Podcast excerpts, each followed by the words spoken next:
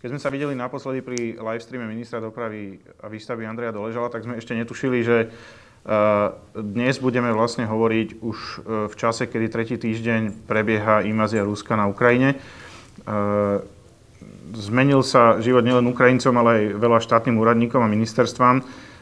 Takisto gro toho času za posledné dni a týždne bolo venované práve, práve na, na, na pomoc Ukrajine.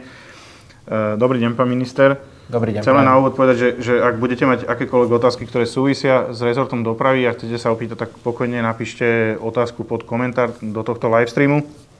Uh, urobiť ste tak mohli vlastne už niekoľko dní dozadu. My sa budeme snažiť na všetky tie otázky dnes zodpovedať a ak nie, tak zodpovieme, zodpovieme dodatočne.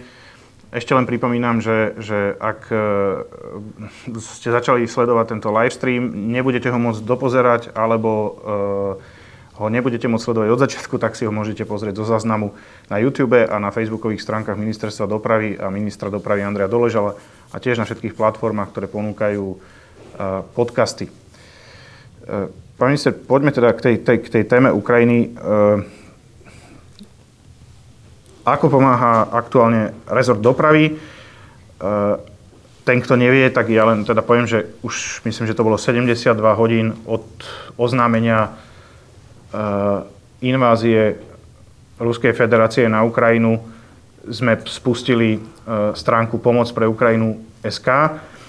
Čiže aký bol progres v tomto smere, eh, čo sa udialo a ako aktuálne my, my pomáhame ako za rezort dopravy? Ja možno skúsim nadviazať na to, čo si povedal, že moc sa toho, že veľa sa zmenilo aj pre štátnych úradníkov. Áno, aj, aj keď sme plynulo prešli z jednej krízy do druhej, z covidovej prakticky do, do vojnovej. Čiže nejaké tie, tie krízové riadenia máme už ako keby nacvičené. Čo zmenilo sa veľa, ako v Sobranciach, myslím, že už je tretíkrát iná trojica našich, našich kolegov, dobrovoľníkov z radu, z radu ministerstva dopravy, ktorí tam sú síce v rámci svojej pracovnej doby, ale nemuseli by tam byť. A máme tam ďalších dobrovoľníkov, dobrovoľníkov vo veľkokapacitných stanoch, ktorí ponúkajú ubytovanie. Čiže zmenilo sa veľa. Naozaj e, operatívne riadíme železničnú dopravu, autobusovú dopravu v zmysle hospodárskej mobilizácie, lebo autobusy nemáme ako, ako rezort e, pod kontrolou. Pod kontrolou. Ani ubytovanie. Ani ubytovanie. Tak, toho ubytovania som sa vlastne tú úlohu, aj keď ma kolegovia za to nemajú radi, e, tú úlohu som si na seba zobral ja iniciatívne na vláde, nikto mi ju nepridelil. Pocitovo to bolo o tom, že som videl prienik a potenciál naozaj v tých hotelových zariadeniach, ktoré iniciatívne sa naozaj hlásili, že chcú ponúknuť svoje zariadenia, čiže to ma veľmi teší a veľký rešpekt a, a vďaka. Ale poďme to skúsiť zaramcovať, čiže uh, čo robí rezort dopravy je doprava a ubytovanie. Čo je dôležité, zasiahli sme aj s kolegami z ministerstva vnútra do, do procesov priamo na Vyšnom Nemeckom alebo priamo na hraničných prechodoch, čo sme aj odpozorovali, alebo čo nám aj povedali dobrovoľníci, ktorí tam už niekoľko týždňov pracovali. To boli tie dôležité informácie, čo je, čo je dôležité pre, pre tých, ktorí utekajú z Ukrajiny. V prvom rade, v prvom rade informácie. Hej, dvojazyčne jednoduchý leták v ukrajinčine, v angličtine. My si to nevieme predstaviť, ale keď, keď niekomu na hranici povieš, že uh, chceš ísť do Prahy, OK, tak nasadni na vlak do Žiliny a potom do Prahy. Ale ten utečenec netuší, či Žilina je 2000 km alebo 200 km. On prichádza z Ukrajiny, kde 3 dní, je obrovská krajina, on nevie o Slovensku nič. Čiže preto je veľmi dôležité, pripravili sme leták, kde je, kde je mapka, kde sú základné vzdialenosti. Čiže tento leták dostane do ruky každý, kto prichádza z Ukrajiny alebo uteká každý, z Ukrajiny. Kto, každý, kto uchádza, každý, kto odchádza alebo uteká z Ukrajiny. Sú tam základné informácie, sú tam vzdialenosti, koľko trvá cesta do Bratislavy, koľko do Prahy, ako sa dostane do Viedne, do Prahy, základné dopravné koridory, informácie o tom, že je ďalničná známka bezplatná, sú tam QR kódy, veľkokapacitného centra v Michalovciach, v Humennom, všetky užitočné informácie, alebo taký rýchly manuál, alebo chceli sme využiť ten čas, kým ten utečenec, odídenec, utečenec čaká na hraniciach. Veľa z nich vie, čo chce, veľa z nich vie, že, že chce tranzitovať, ide do Nemecka, do Rakúska, kamkoľvek do Európy, ale veľa z nich nevie. Skúsme vysvetliť tie typy a potom teda, ano. že ako to funguje už keď prejdú, že kam sa zaraďujú. No, aj na základe týchto informácií sa ich snažíme roztriediť. Hej. Pracovníci priamo na hranice ich roztriedujú. Ak viete, čo chcete, že tranzitujete, nech sa páči, zelený koridor, zelená farba, nasadnite do zeleného autobusu, ktorý vás odvezie na železničnú stanicu, odkiaľ idú také a také vlaky smerom na Budapešť, na Viedeň, na Prahu, na Bratislavu, kamkoľvek. Tí, ktorí... Je ďalšia skupina, tí, ktorí vedia, čo chcú v tom zmysle, že ich niekto za hranicami čaká. Blízky alebo ich známy, že ich tam chce vyzdvihnúť. Vytvorili sme koridor Meet and Greet, Opäť veľká vďaka súčinnosť ministerstvu vnútra. Meet and greet, to znamená, tam sa môžu počkať tí, ktorí prichádzajú s tými, kto ich ide vyzdvihnúť. To sú nejakí rodinní príslušníci alebo, rodinní príslušníci, alebo kamaráti. Známi, alebo rôzne iné iniciatívy z Talianska, autobus, ktorý čaká, už má dohodnutých svojich klientov, že ich na slovenskej hranici Takým zoberie. Takým sa povie, že vy chodte po žltom koridore. Viete, čo chcete? No? Áno, áno, čaká nás tu autobus z Talianska, nech sa páči, chodte po, myslím, to je modrý koridor alebo žltý koridor. Než mám problémy s farbocitom, takže to nie som zrovna ja na farby. Uh, a ďalšia veľká skupina, tí, ktorí nevedia, čo chcú, alebo potrebujú sa zorientovať, vydýchnuť si, potrebujú nejakú vyššiu starostlivosť. Vieme, koľko je takých, tak poviem, že ktorí tranzitujú, ktorí prichádzajú autami, ktorí, ktorí prichádzajú pešo. Z toho posledného čísla, keď sme boli na, v Sobranciach, uh, respektíve na Vyšnom Nemeckom, tam z tých, z tých 12 tisíc denne, čo príde, príde veľká väčšina, 8 tisíc, 8-9 tisíc príde na autách, tí väčšinou vedia, čo chcú, vedia, kam idú, sú mm-hmm. v teple, majú čo piť a tak ďalej. A tá menšia časť sú peši, to je tak radovo 3 tisíc. Z nich malá časť ide meet and greet, ale veľká časť putuje do veľkokapacitných centier.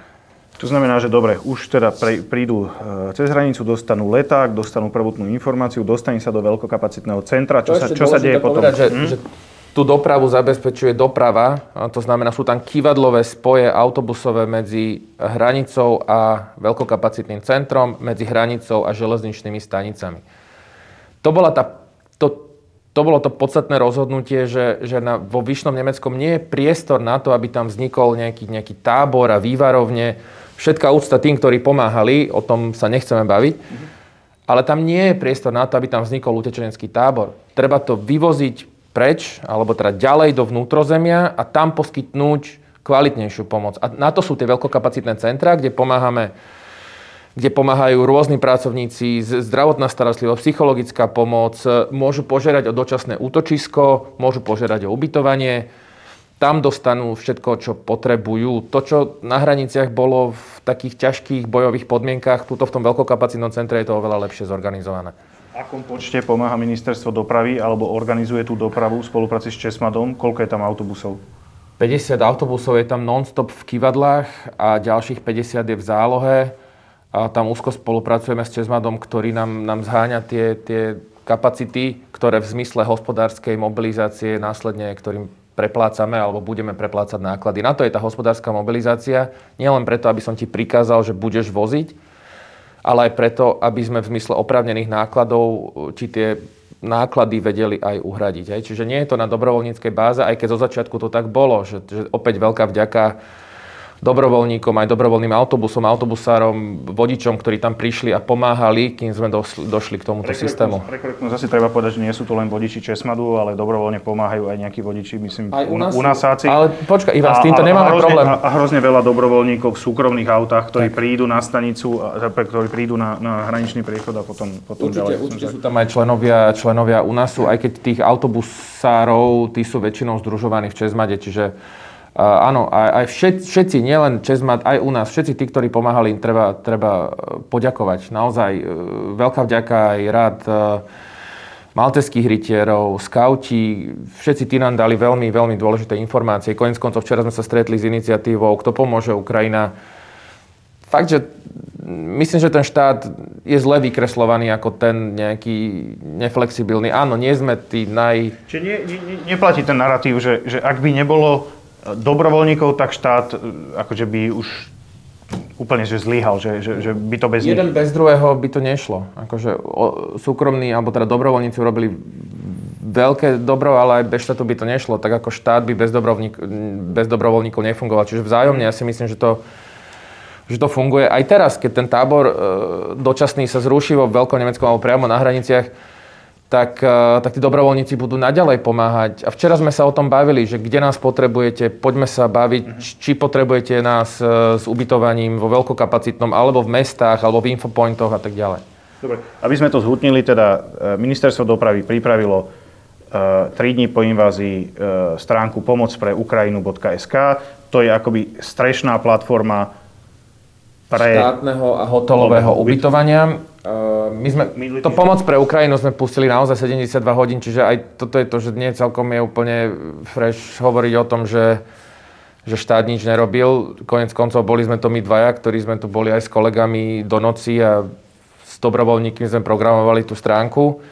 Neskôr sme tú stránku zazmluvnili a dorobili, dopracovali a logickým upgradeom tej stránky je spustenie systému Bookio, je to informačný systém tretej strany, ktorý sme zazmluvnili, obstarali, kúpili, alebo teda obstarali, kúpili, zazmluvnili a ktorý slúži ako sprostredkovanie štátneho hotelového ubytovania. Do tohto systému majú prístup naši kolegovia, ktorí priamo sprostredkovávajú alebo bukujú, volajme ich bukery, ubytovania priamo v tých veľkokapacitných centrách, alebo aj pracovníci ministerstva vnútra, okresných úradov, v iných hotspotoch, v iných veľkokapacitných centrách majú prístup tiež do tohto systému a tade sprostredkovávame hotelové. Tie aktuálne čísla v Bukiu od 16.3. alebo k polnoci 16.3.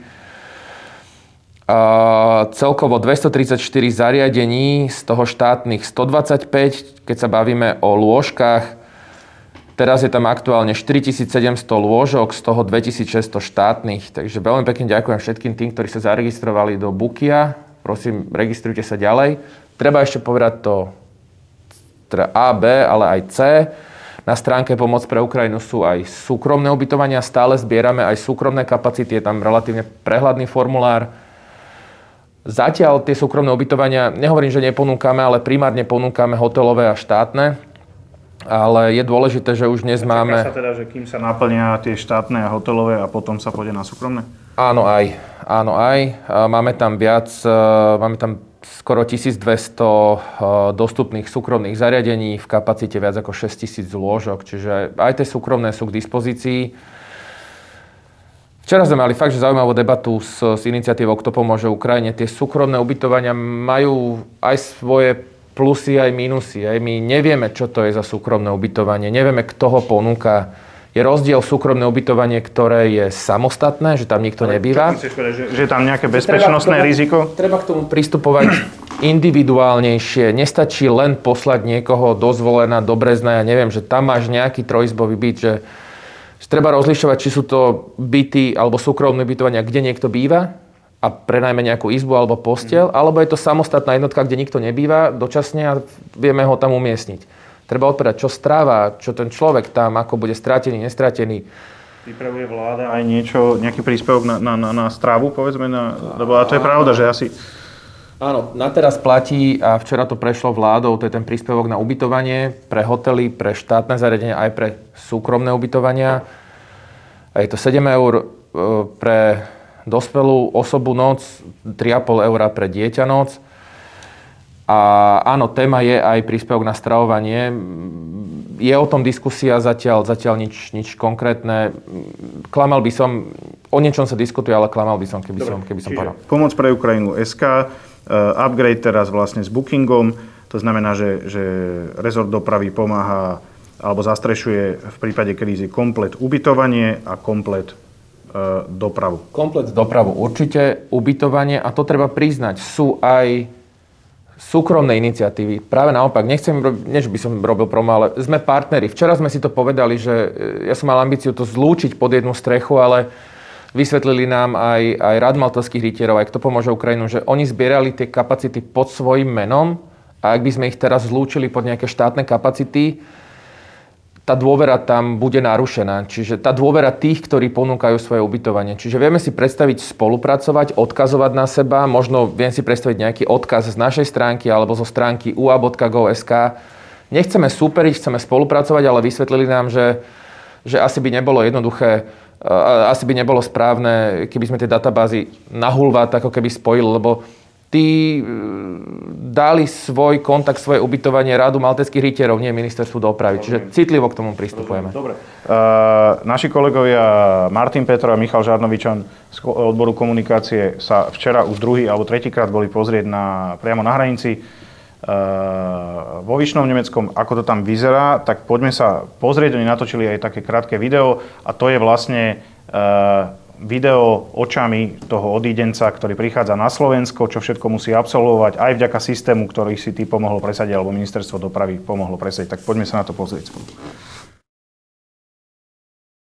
Dobrý deň z veľkokapacitného centra v Michalovciach. Toto je to miesto, kam sa za hraníc e, zvážajú všetci utečenci, ktorí sa rozhodli zostať na Slovensku, či už je to na pár dní, alebo možno aj natrvalo. Sú to teda všetci tí, ktorí nastúpili do autobusov s modrou značkou. Autobus ich privezie na začiatok, kde teda musia prejsť cez registráciu. Samozrejme, tu majú k dispozícii aj e, nejaké to oblečenie, obu, e, jedlo, vodu, sú tu toalety. No a keď prejdú celým tým týmto procesom, tak potom prídu do tohto stanu, teda samozrejme v prípade, že potrebujú ubytovanie, no a tu im e, naši kolegovia z ministerstva dopravy to ubytovanie vedia poskytnúť hneď ako Ukrajinec, alebo teda aj iný odídenec z Ukrajiny príde, tak sa ho ujmú dobrovoľníci, ktorí vedia aj po anglicky, aj po ukrajinsky, spýtajú sa ho na to, čo vlastne potrebuje, e, koľký sú, pretože samozrejme nie všetci cestujú sami, sú tu aj ľudia v skupinkách po štyroch, piatich, čiže toto všetko oni zistia, aj vrátane toho, že či má napríklad zo sebou ten človek aj nejaké domáce zviera, pretože aj na to sme mysleli a následne mu aj poskytnú ubytovanie e,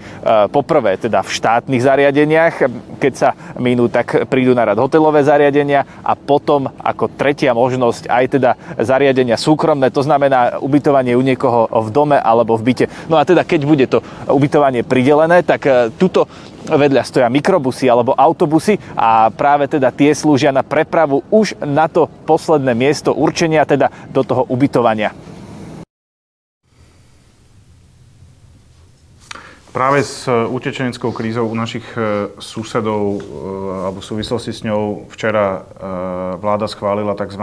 Lex Ukrajina, to je zákon práve na pomoc Ukrajincom utekajúcim zo svojej krajiny. Čo z pohľadu rezortu dopravy tento zákon obsahuje? Kľúčové veci bola, bola pre nás zľava, alebo teda poskytnutie bezplatnej dopravy alebo odpustenie ďalničnej známky, tak ďalničných poplatkov pre, pre u, u, utekajúcich Ukrajincov. Je to viazané na štátnu alebo medzinárodnú poznávaciu značku, alebo teda na ešpz ako ju poznáme, čiže Ukrajinci, ktorí utekajú, nepotrebujú platiť a kupovať si ďalničnú známku. Takisto tam bol e, zákon, ktorý umožňoval alebo umožňuje odpustiť mýtne poplatky pre nákladnú dopravu, ktorá vezie humanitárnu pomoc. Plus tam bol ešte špeciálny zákon pre hotelové zariadenia, ktorým, ktorým legalizujeme alebo legitimizujeme ten e, e, príspevok na ubytovanie, podobne ako pre súkromné osoby. Nedá ešte sa vrátiť k tomu videu, ktoré sme, ktoré sme pred chvíľou videli Treba poďakovať aj hasičom, policajtom, vojakom, ktorí tam pomáhajú. Sú tam ranery, tak ich voláme, ako pomáhajú s taškami, ako úžasné veci sa tam dejú a úžasné veci robí aj táto krajina, aj tento štát. Prosím, bolo by veľmi chybné to vykresľovať tak, že, že niekto robí všetko a druhý nič. Je to úžasná forma spolupráce, treba to oceniť. Dobre. K Ukrajine určite budeme priebežne v nasledujúcich dňoch ešte, ešte e, podávať informácie. Teraz poďme teda k inej téme, e, takej trošku radosnejšej. E, včera, ak mám dobré informácie, e, Národná ďalničná spoločnosť podpísala konečne Košický obchvat, teda že sa môže začať s výstavbou. E, tak asi máš radosť po tých mesiacoch a týždňoch. Tak nazval, že trochu radostnej. akože, e, je to obrovský úspech, e, že sa nám podarilo dospieť až k tomu, že sme podpísali úsek R2 Košice, Šaca, Košické Olšany, najskôr vecne. Je to úsek, ktorý prepája D1 s R2 a R4 via Karpatia. Je to koľko? 14-15 km úsek a radovo za 132 miliónov eur, ktorý bude financovaný zo štrukturálnych fondov. Budeme to fázovať, e, keďže doba výstavby je 36 mesiacov, takže to pôjde cez dve programové obdobia. No jasné, že sa tešíme, lebo v tom eh, novembri alebo decembri, ja už si to celkom dobre nepamätám, to vyzeralo veľmi beznádejne, keď, eh, keď prvý stupeň úradu pre verejné obstarávanie vlastne nariadil nepodpísať alebo nepovolil podpísať zmluvu. Ale na druhej strane chcem veľmi pekne oceniť a aj poďakovať konštruktívny prístup Úradu pre verejné obstarávanie, že sme možno trošku iným spôsobom nevyriešili len uh, košický obchvat, ale vyriešili sme a pomohli sme, po, pomohli sme urýchliť procesy všetkých starých eurofondových projektov, ktoré prebiehajú tým, že sa kontrola uh, ex ante uh, zmenila na kontrolu ex post.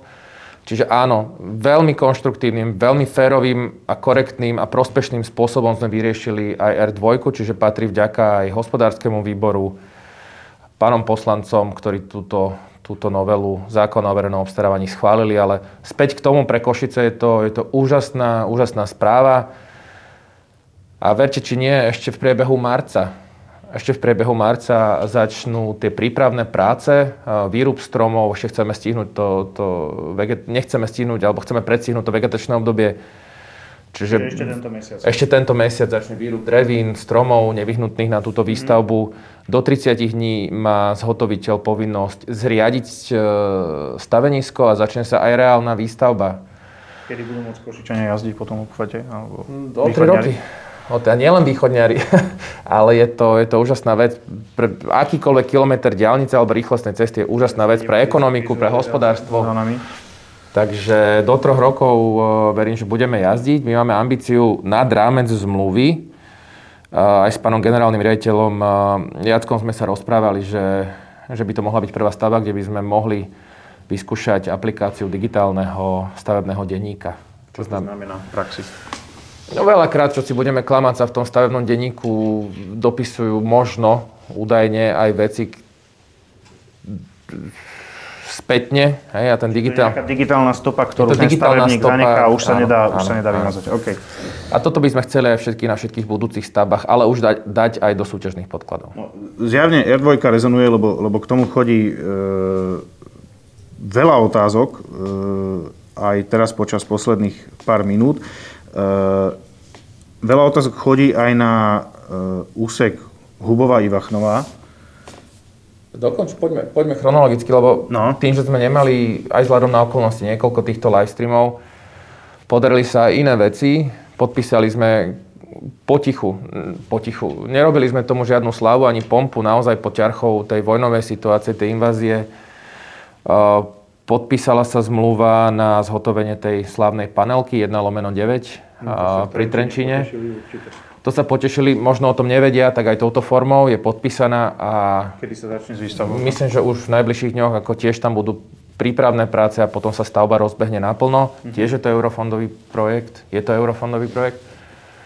A tiež sme pod ťarchou okolností nie celkom komunikovali, lebo nie, že by sa to nehodilo, ale, ale trošku to možno bolo, menej to rezonovalo aj ten dlho očakávaný obchvat e, Prešova, druhú etapu, sme spustili do procesu verejného obstarávania. Čiže druhá etapa R4 v procese, R2 Košice vo výstavbe, e, panelka pri Trenčine vo výstavbe. Hubová Ivachnova, ty už si minulý rok e, naznačoval, že to môže byť dosť vážny problém, tak teraz chodia všelijaké chýry, tak aký je tam stav? Pracuje sa, nepracuje sa? Na nie stavbe? Je pravda, nie je pravda, že, že by sa nepracovalo. Je pravda, že boli utlmené práce na niektorých objektoch, ale je aj pravda, že niekoľko mesiacov veľmi intenzívne so zhotoviteľom komunikujeme a hľadáme to riešenie. To je pre mňa to najpodstatnejšie. Konec koncov aj včera sme mali stretnutie, budeme mať aj v najbližších dňoch stretnutie. Ja tam vidím tam svetlo na konci tunela.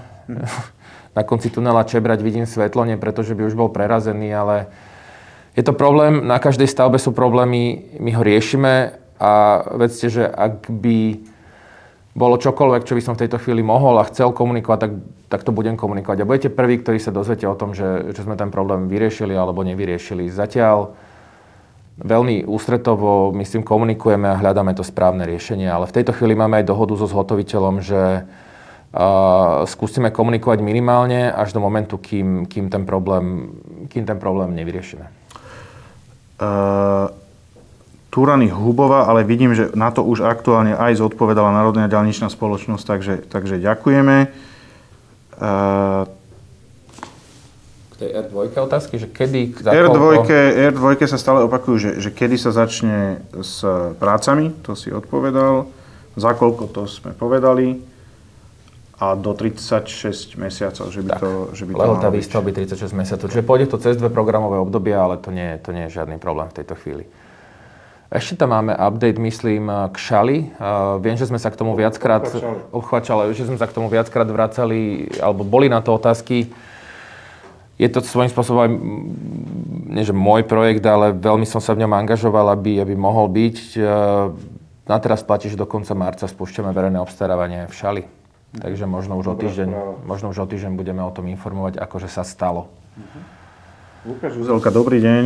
Otázka k Lex Deripaska, e, ktorý včera schválila vláda. Ruské firmy môže tento zákon odstaviť od štátnych zákaziek. Polemizuje sa o Štrabagu. V pozadí firmy je práve oligarcha uh, Oleg Deripaška.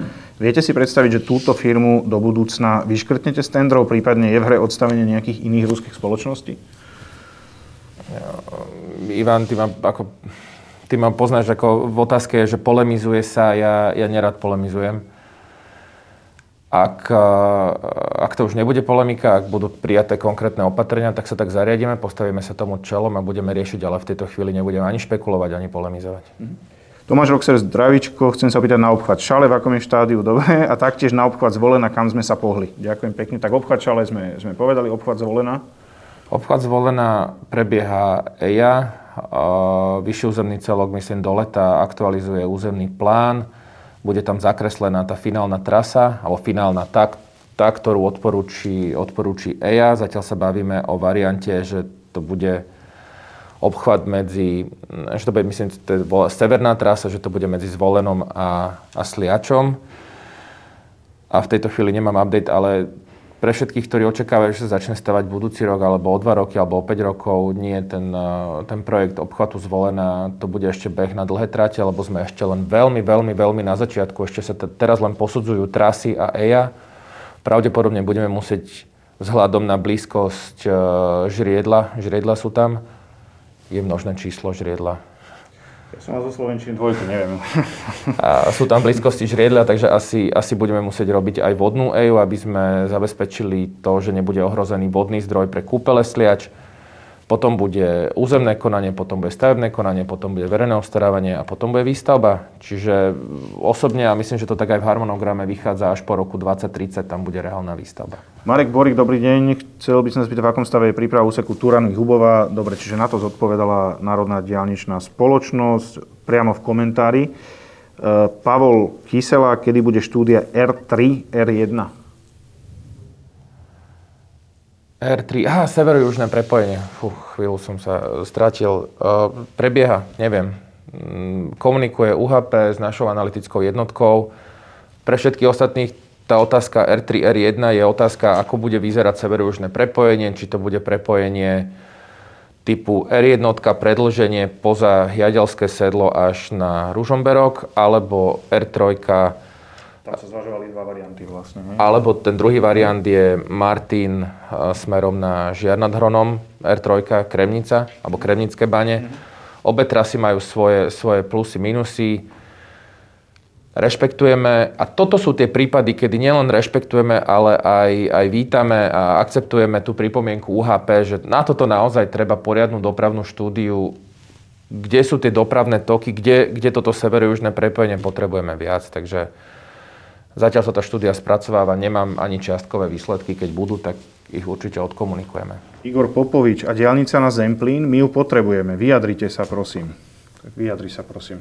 Rešpektujem potrebu diálnice a v tejto súvislosti sme tiež spustili napríklad, že sa vôbec ide spracovať štúdia, lebo doteraz akákoľvek cesta, diálnica, rýchlostná cesta na Zemplíne bola skôr v rovine želaní občanov, ale nič konkrétne na papieri nebolo. Alebo želania občanov a sluby politikov nie sú nič. E, pardon, nie, že by želania občanov neboli nič, ale sluby politikov sú nič. Čiže preto sme spustili konkrétny krok a to je štúdia, e,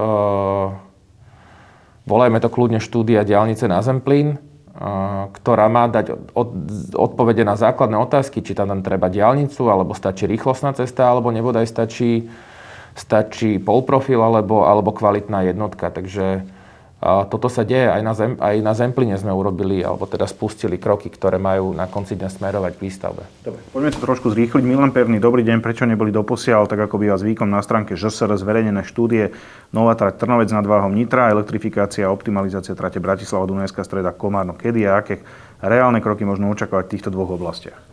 Bratislava Komárno elektrifikácia nevidím reálne. Skôr by som tu dal odpoveď naozaj harmonogram investičnej výstavy v oblasti cez, e, železničnej infraštruktúry. Ten je na stránke mindo.sk. A čo sa týka Trnovec nad Váhom e, Nitra, o tom sa bavíme, to je nová trať. Jedna, prakticky jediná nová trať, e, ktorá je na Slovensku reálna. Všetko ostatné sa bavíme o rekonštrukcii alebo modernizácii. Mm-hmm. Prečo nie je štúdia? Dobrá otázka na ŽSR. Ak mala byť zverejnená, tak sa postaram o to, aby bola zverejnená. Milan Melo, alebo Melú, v Martine ten most bude kedy opravený. Už je marec a stále nič. Dúfam, že to dobre zrekapitulujem. Ten problém bol ten, že Slovenská správa ciest začala obstarávať opravu tohto mosta. Pri oprave mosta sa zistilo, že to nebude len taká oprava, ale že prakticky to bude rozsiahla rekonštrukcia, modernizácia, museli sa vysporiadať s novým verejným obstarávaním. Ja viem, že zniem ako výhovorky, ale, ale podpisujem, popisujem, aký je stav. Mm-hmm. Malo by sa už začať rekonštruovať. Ivan, ak dovolíš, e, skúsme túto otázku zodpovedať o týždeň. Ja si pripravím, alebo kolegovia mi pripravia zo Slovenskej správy ciest konkrétnu odpoveď, konkrétne termíny, ale bolo to, bolo to zle odhadnutý rozsah prác zo strany Slovenskej správy ciest. Ešte to bolo pred rokom 2020. Neviem sa k tomu v tejto chvíli relevantne vyjadriť, alebo relevantnejšie vyjadriť. Tak pánovi Melovi o, o, teda dodatočne odpovieme. Prosím, myslíme na to, nezabudneme na to. Mhm. Marko Surkoš, uh, Surkos, pozdravujem. Ako to pokračuje s výstavbou križovatky D1 a D4? Nastal už nejaký posun? Ešte nestaviame, vyhodnocujeme stále verejné obstarávanie informujem sa o tom na nds veľmi detailne. Snažíme sa v rámci lehôd skrátiť e, alebo v rámci možnosti skrátiť lehoty na odpovede, ale tak, aby sme neporušili e, zákon o verejnom obstarávaní. Musíme sa dopytovať jednotlivých účastníkov, aby spresnili svoje ponuky tlačím na to veľmi, verte mi, nie ako, nielen ako Bratislavčan, ale aj ako, ako minister dopravy, ktorý si tento problém schytal naplno. Nina Alžbetkinová, dobrý deň. Chcem sa opýtať na riešenie nedostatku vodičov autobusov. Niektorí dopravcovia navrhujú, aby sa znížil minimálny vek na získanie vodičského oprávnenia z dnešných 24 na 21 rokov. Ako to bolo v minulosti, je ministerstvo tomuto návrhu naklonené? E, mohlo by to podľa ministra aspoň čiastočne vyriešiť e, problém s nedostatkom vodičov? Áno a áno. Osobne aj ministerstvo, ja som k tomu naklonený. Áno, mohlo by to pomôcť e, odstrániť e, problém s nedostatkom vodičov. Áno, ale s jedným veľkým ale. Musíme klásť extrémny dôraz na vzdelávanie takýchto vodičov. To znamená možno aj prísnejšie podmienky pre získanie takéhoto oprávnenia, ale som jednoznačne za. Myslím, že dozrel ten správny čas. Konec koncov v zahraničí takéto oprávnenia aj pre mladších vodičov existujú. Ten vodič môže prísť na Slovensko pokojne aj v inom autobuse alebo s vodičakom z inej krajiny. Druhým riešením bolo, ktoré sme priniesli, alebo aspoň čiastkovým riešením mohlo byť, priniesli sme ešte minulý rok národné víza pre autodopravcov, aj, aj vodičov autobusov, aj nákladných. To boli možnosť získať víza na územie Európskej únie aj iných členských štátov. Zacielili sme na Bielorusko, Ukrajina, Srbsko. V tejto chvíli Bielorusko, Ukrajina prakticky nie je téma, odtiaľ sa nedajú získať vodiči. A je téma, aby sme otvorili tieto víza pre všetkých občanov tretich krajín mimo Európskej únie a v kombinácii s možným znížením veku vodiča kombinácii s kvalitným a dôraznejším vzdelávaním a kontrolou týchto vodičov si to viem predstaviť ako, ako, ako konkrétne riešenie. Myslím, že e, som obsiahol alebo prečítal všetky otázky, ktoré nám prišli. Ak sa náhodou stalo, že, že som niektorú vynechal alebo pozabudol, tak sa ospravedlňujem a určite dodatočne na, na tú otázku zodpovieme. Pán minister, ďakujem veľmi pekne, že si si našiel čas. Vám, že ste nás sledovali. Len zopakujem, že si nás môžete zo záznamu pozrieť na YouTube, na facebookových stránkach Ministerstva dopravy a výstavby a e, facebookovej stránke ministra dopravy Andreja Doležala, všetkých podcastových platformách. vidíme sa takto o týždeň. Dovidenia. Dovidenia, pekný deň.